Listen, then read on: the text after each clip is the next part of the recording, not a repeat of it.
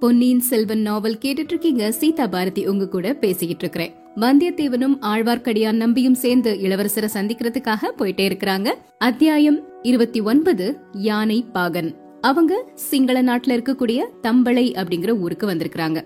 இந்த ஊர் புத்த விகாரங்களுக்கு பெயர் போன ஒரு ஊரு. ஊர் முழுக்க ரொம்ப விசேஷமா இருக்கிற மாதிரி இருக்கு. வந்தியத்தேவன் ஆழ்வார்க்கடியான பார்த்து என்ன விசேஷம்? என்ன கொண்டாட்டம் நடக்க போகுது? அப்படின்னு கேக்குறாரு. அதுக்கு ஆழ்வார்க்கடியான் சொல்றாரு ரெண்டு சீன யாத்திரிகர்கள் இங்க வரப்போறாங்க. அதனால தான் இந்த ஊர் விழா கோலம் பூண்டிருக்குது அப்படின்னு.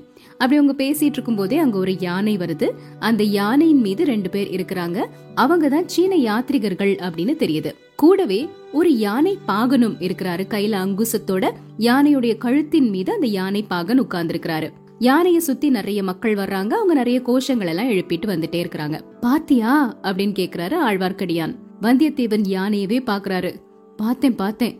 எவ்வளோ பெரிய யானை அப்படின்னு சொல்றாரு. அப்புறம் கொஞ்ச நேரத்துல யானை அவங்கள கடந்து போயிருச்சு. ஆழ்வார்க்கடியான் திரும்பவும் தம்பி பாத்தியா? அப்படின்னு கேக்குறாரு. பார்த்தேன் பார்த்தேன் அப்படிங்கிறாரு வந்தியத்தேவன். என்ன தெரிஞ்சது? சீன யாத்திரிகர்கள் தெரிஞ்சாங்க. அவங்க முகம் சப்பையா இருந்தது. அவங்க உடை கூட கொஞ்சம் வித்தியாசமா இருந்துச்சு அப்படிங்கிறாரு வந்தியத்தேவன்.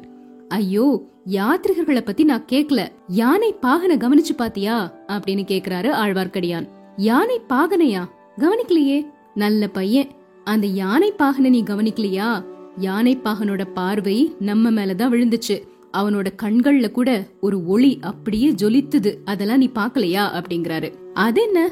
யானை பாகனோட கண்கள்ல தீவர்த்தி எதுவும் இருக்குதா என்ன? ஜோலிக்கிறதுக்கு அப்படின்னு வந்தியத்தேவன் கேக்குறாரு.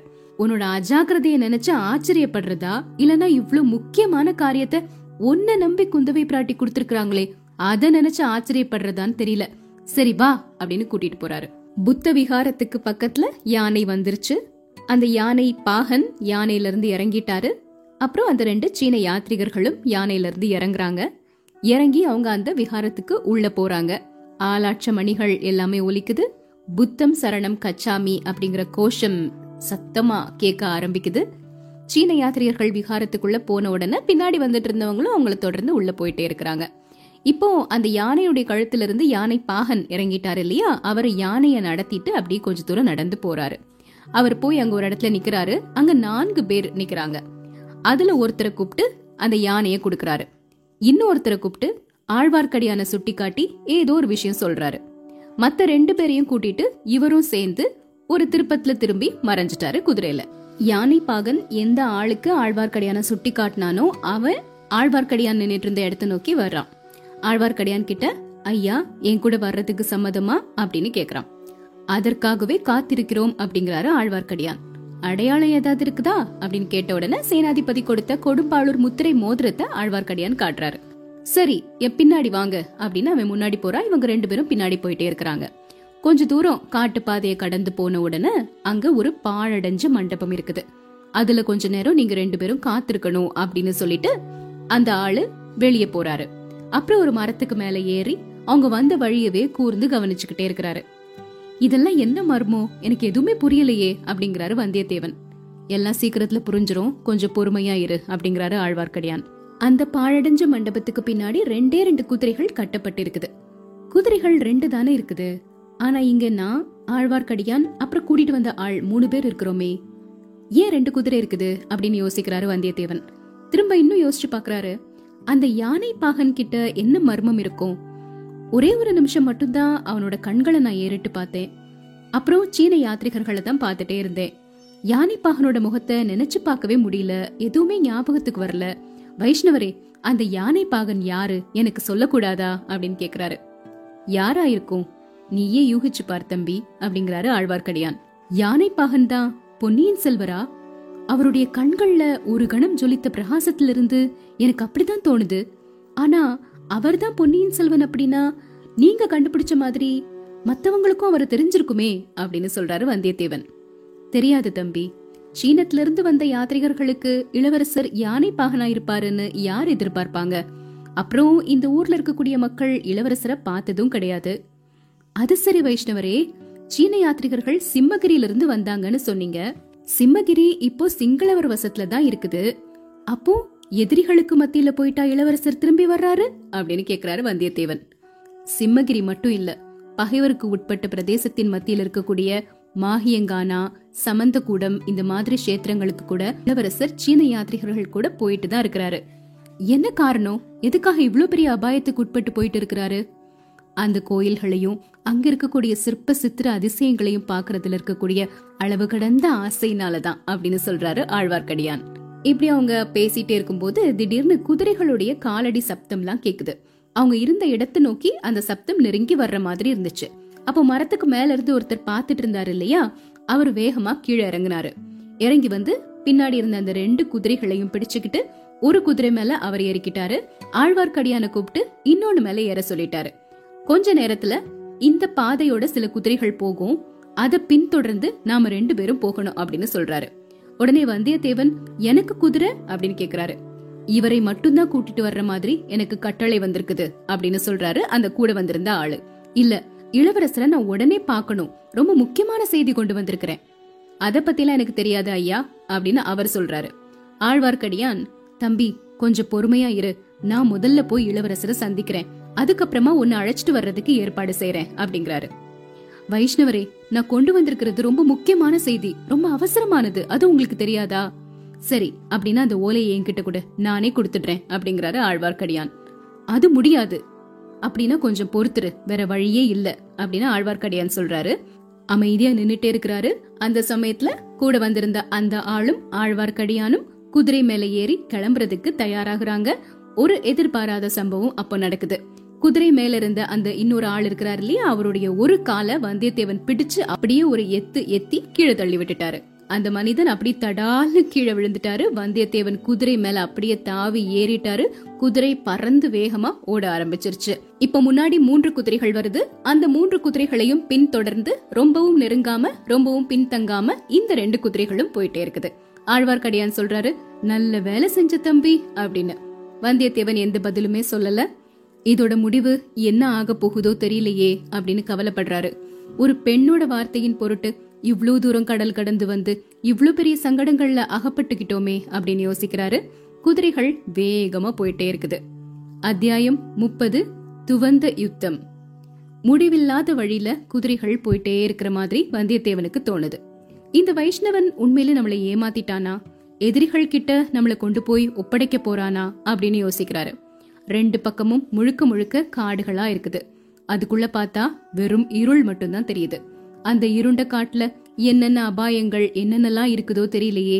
சிறுத்தைகள் கரடிகள் யானைகள் விஷ ஜந்துக்கள் இதெல்லாம் தவிர நிறைய பகைவர்கள் கூட இருக்கலாம். அப்படின்னு யோசிச்சுட்டு குதிரையில போயிட்டே இருக்கிறாரு வந்தியத்தேவன். நல்ல வேளையா நிலா வெளிச்சம் இருந்தது. அந்த நிலா வெளிச்சத்துல முன்னாடி மூன்று குதிரைகள் போயிட்டு இருந்துச்சு இல்லையா? அது வந்து நிழல் உருவம் மாதிரி தெரியுது. ஆனா குதிரைகளினுடைய காலடி சப்தம் மட்டும் விடாம கேட்டுட்டே இருந்தது. அதை பின்தொடர்ந்து இவங்களும் போயிட்டே இருக்கிறாங்க. திடீர்னு அந்த காட்டின் நடுவுல எதிர்பார்க்காத நிறைய சத்தம் எல்லாம் கேக்குது. மனித குரல்களின் கோலாகல சப்தம் குதூகலமா ஆடி பாடக்கூடிய சப்தம் இதெல்லாமே தெரியுது. இது என்னது? இந்த காட்டுக்கு நடுவுல இதெல்லாம் எப்படி தெரியுது? அப்படின்னு யோசிச்சுக்கிட்டே இருக்கும்போது முன்னாடி நிறைய குதிரைகள் போயிட்டு இருந்தது இல்லையா? அந்த குதிரையில ஒண்ணு வந்து வேகமா திரும்புது. திரும்பி வந்தியத்தேவன் பக்கத்துல வருது. அவரு கவனிக்கிறதுக்குள்ள அந்த குதிரைக்கு மேல இருந்தவர் வந்தியத்தேவனுடைய முகத்துல வேகமா ஒரு குத்து விட்டாரு. அந்த குத்தோடைய அதிர்ச்சியில அப்படியே நிலை தடுமாறின உடனே அவனோட காலை பிடிச்சு ஓங்கி தள்ளி விட்டுட்டாரு. வந்தியத்தேவன் தடால்னு தரையில விழுந்துட்டாரு. அவர் விழுந்த வேகத்துல அந்த குதிரை கொஞ்சம் தூரம் பாஞ்சு போய் அதுக்கப்புறமா நின்னுருச்சு இப்போ அவரை கீழே தள்ளிவிட்ட அந்த வீரன் குதிரையிலிருந்து இறங்கி வந்தியத்தேவன் பக்கத்துல வர்றாரு.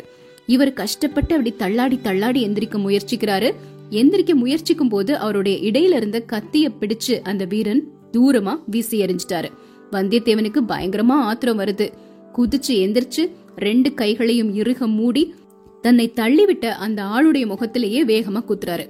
குத்து வாங்கினவரு சும்மா இருப்பாரா? அவரும் தன்னுடைய கைவரிசையை காட்டுறாரு. ரெண்டு பேருக்கும் இடையில பயங்கரமான துவந்த யுத்தம் நடக்க ஆரம்பிக்குது. கடோத்கஜனும் இடும்பனும் சண்டை போடுற மாதிரி இருக்குது. சிவபெருமானும் அர்ஜுனனும் கட்டி புரண்டது மாதிரி இருந்தது. வந்தியத்தேவன் கூட வந்த ஆழ்வார்க்கடியானும் மற்ற வீரர்களும் விலகி நின்னு ஆச்சரியத்தோட அதை பார்த்துட்டே இருக்கிறாங்க. கடைசியா வந்தியத்தேவனை கீழே தள்ளி விட்டுட்டாரு கூட இருந்த அந்த வீரர். தள்ளிய வீரன் என்ன பண்றாரு இப்போ? வந்தியத்தேவனோட மார்பின் மீது ஏறி உட்கார்ந்து அவருடைய இடையில சுற்றி வச்சிருந்த அந்த துணி சுருளை அவிழ்க்கிறாரு. அதுக்குள்ள இருந்த ஓலைய எடுக்கிறாரு. அதை தடுக்கிறதுக்காக வந்தியத்தேவன் எவ்வளவு முயற்சி செஞ்சு பாக்குறாரு முயற்சி பலிக்கவே இல்ல. ஓலை இப்ப அந்த வீரனோட கையில வந்துருச்சு. பக்கத்துல இருந்த ரெண்டு வீரர்கள் வந்தியத்தேவனை நல்லா இறுக்கமா பிடிச்சுக்கிட்டாங்க. அவரால் தரையில இருந்து எந்திரிக்க கூட முடியல. ஆத்திரமா வருது வந்தியத்தேவனுக்கு. அந்த ஆழ்வார்க்கடியான பார்த்து பாவி வைஷ்ணவனே இப்படிப்பட்ட ஒரு சிநேக துரோகம் நீ செய்யலாமா? அவங்கிட்ட இருந்து அந்த ஓலைய பிடுங்கு அப்படின்னு கத்துறாரு.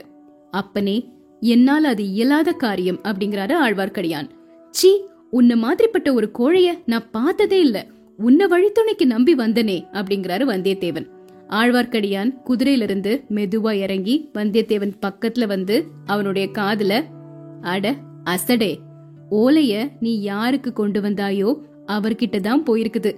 எதுக்காக வீணாக புலம்பிட்டு இருக்கிற அப்படின்னு சொல்றாரு.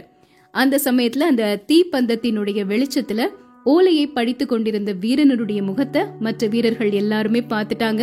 உடனே அங்க ஒரு மகத்தான குதூகல ஆரவாரம் வர ஆரம்பிக்குது. பொன்னியின் செல்வர் வாழ்க. அந்நிய மன்னரின் காலன் வாழ்க. எங்கள் இளங்கோ வாழ்க. சோழ குல தோன்றல் வாழ்க. இந்த மாதிரி நிறைய கோஷங்கள் அந்த காடு முழுக்க பரவ ஆரம்பிச்சிருச்சு. அவங்க கோஷங்களின் எதிரொலி மாதிரி மரக்கிளையில இருந்த பட்சிகள் கூட இறகுகளை சட சட சடன்னு அடிச்சு கொண்டு பலவிதமான ஒலிகளை செய்ய தொடங்கிருச்சு. நல்ல குத்தும் அடியும் வாங்கின வந்தியத்தேவன் தரையில எந்திரிச்சு உட்கார்ந்த மாதிரி இதெல்லாம் பார்த்துட்டே இருக்கிறாரு. உடம்புல பட்ட வலி எல்லாமே மறந்து போற மாதிரி அதிசய கடல்ல மூழ்கி போயிருக்கிறாரு. ஆஹா இவர்தானா இளவரசர் அருள்மொழிவர்மர்? இவர்கிட்ட அர்ஜுனனுடைய அழகும் கம்பீரமும் இருக்குதே. பீமசேனனுடைய தேக பலம் இருக்குதே. நாடு நகரமெல்லாம் இவரை போற்றி புகழறதுல எந்த ஆச்சரியமுமே இல்ல அப்படின்னு நினைச்சிட்டு இருக்கிறாரு. இந்த கதைக்கு பெயரளித்த அரசிளம் குமாரரை. தமிழகத்தின் சரித்திரத்திலேயே இணை யாரும் சொல்ல முடியாத வீராதி வீரரை. சோழ மன்னர் குலத்தை அழியா புகழ் பெற்ற அமரர் குலமாக்கியவரை. பின்னால் ராஜராஜர் என்று பெயர் பெறப்போகும் அருள்மொழிவர்மரை. இந்த மாதிரி ஏதோ ஒரு சமயத்துல ஒரு சம்பந்தமே இல்லாத சூழ்நிலையில ராஜகுல சின்னம் எதுவுமே இல்லாம கல்கி அவர்கள் நமக்கு அறிமுகம் செஞ்சு வச்சிருக்கிறாரு. இப்போ அருள்மொழிவர்மர் வந்தியத்தேவன் பக்கத்துல வந்து நண்பரே இப்ப நான் படிச்ச ஓலை என்னுடைய அக்காவின் கைனால எழுதப்பட்டதா தெரியுது. அவங்க உங்ககிட்ட அதை நேர்ல கொடுத்தாங்களா? அப்படின்னு கேக்குறாரு. ஆம் இளவரசி. இளைய பிராட்டியின் கரங்கள்ல இருந்து இந்த ஓலையை பெரும் பாக்கியம் எனக்கு கிடைச்சது. அப்புறம் எங்கேயுமே நிக்காம இரவு பகல் பார்க்காம பிரயாணம் செஞ்சு இங்க வந்தேன் அப்படின்னு சொல்றாரு. இவ்ளோ பெரிய உதவி எனக்கு செஞ்சிருக்கிறீங்க. உங்களுக்கு நான் என்ன கைமாறு செய்ய போறேன்? அப்படின்னு சொல்லிட்டு இளவரசர் வந்தியத்தேவனை மார்போட அணைத்து கொண்டார். அப்பொழுது வந்தியத்தேவன் சொர்க்கலோகத்துல இருக்கிற மாதிரி நினைக்கிறாரு. அவர் உடம்புல இருந்த வலி எல்லாம் மாயமா மறைஞ்சு போயிருச்சு. இதுக்கப்புறம் என்ன நடக்குது? நாளைக்கு தெரிஞ்சுக்கலாம்.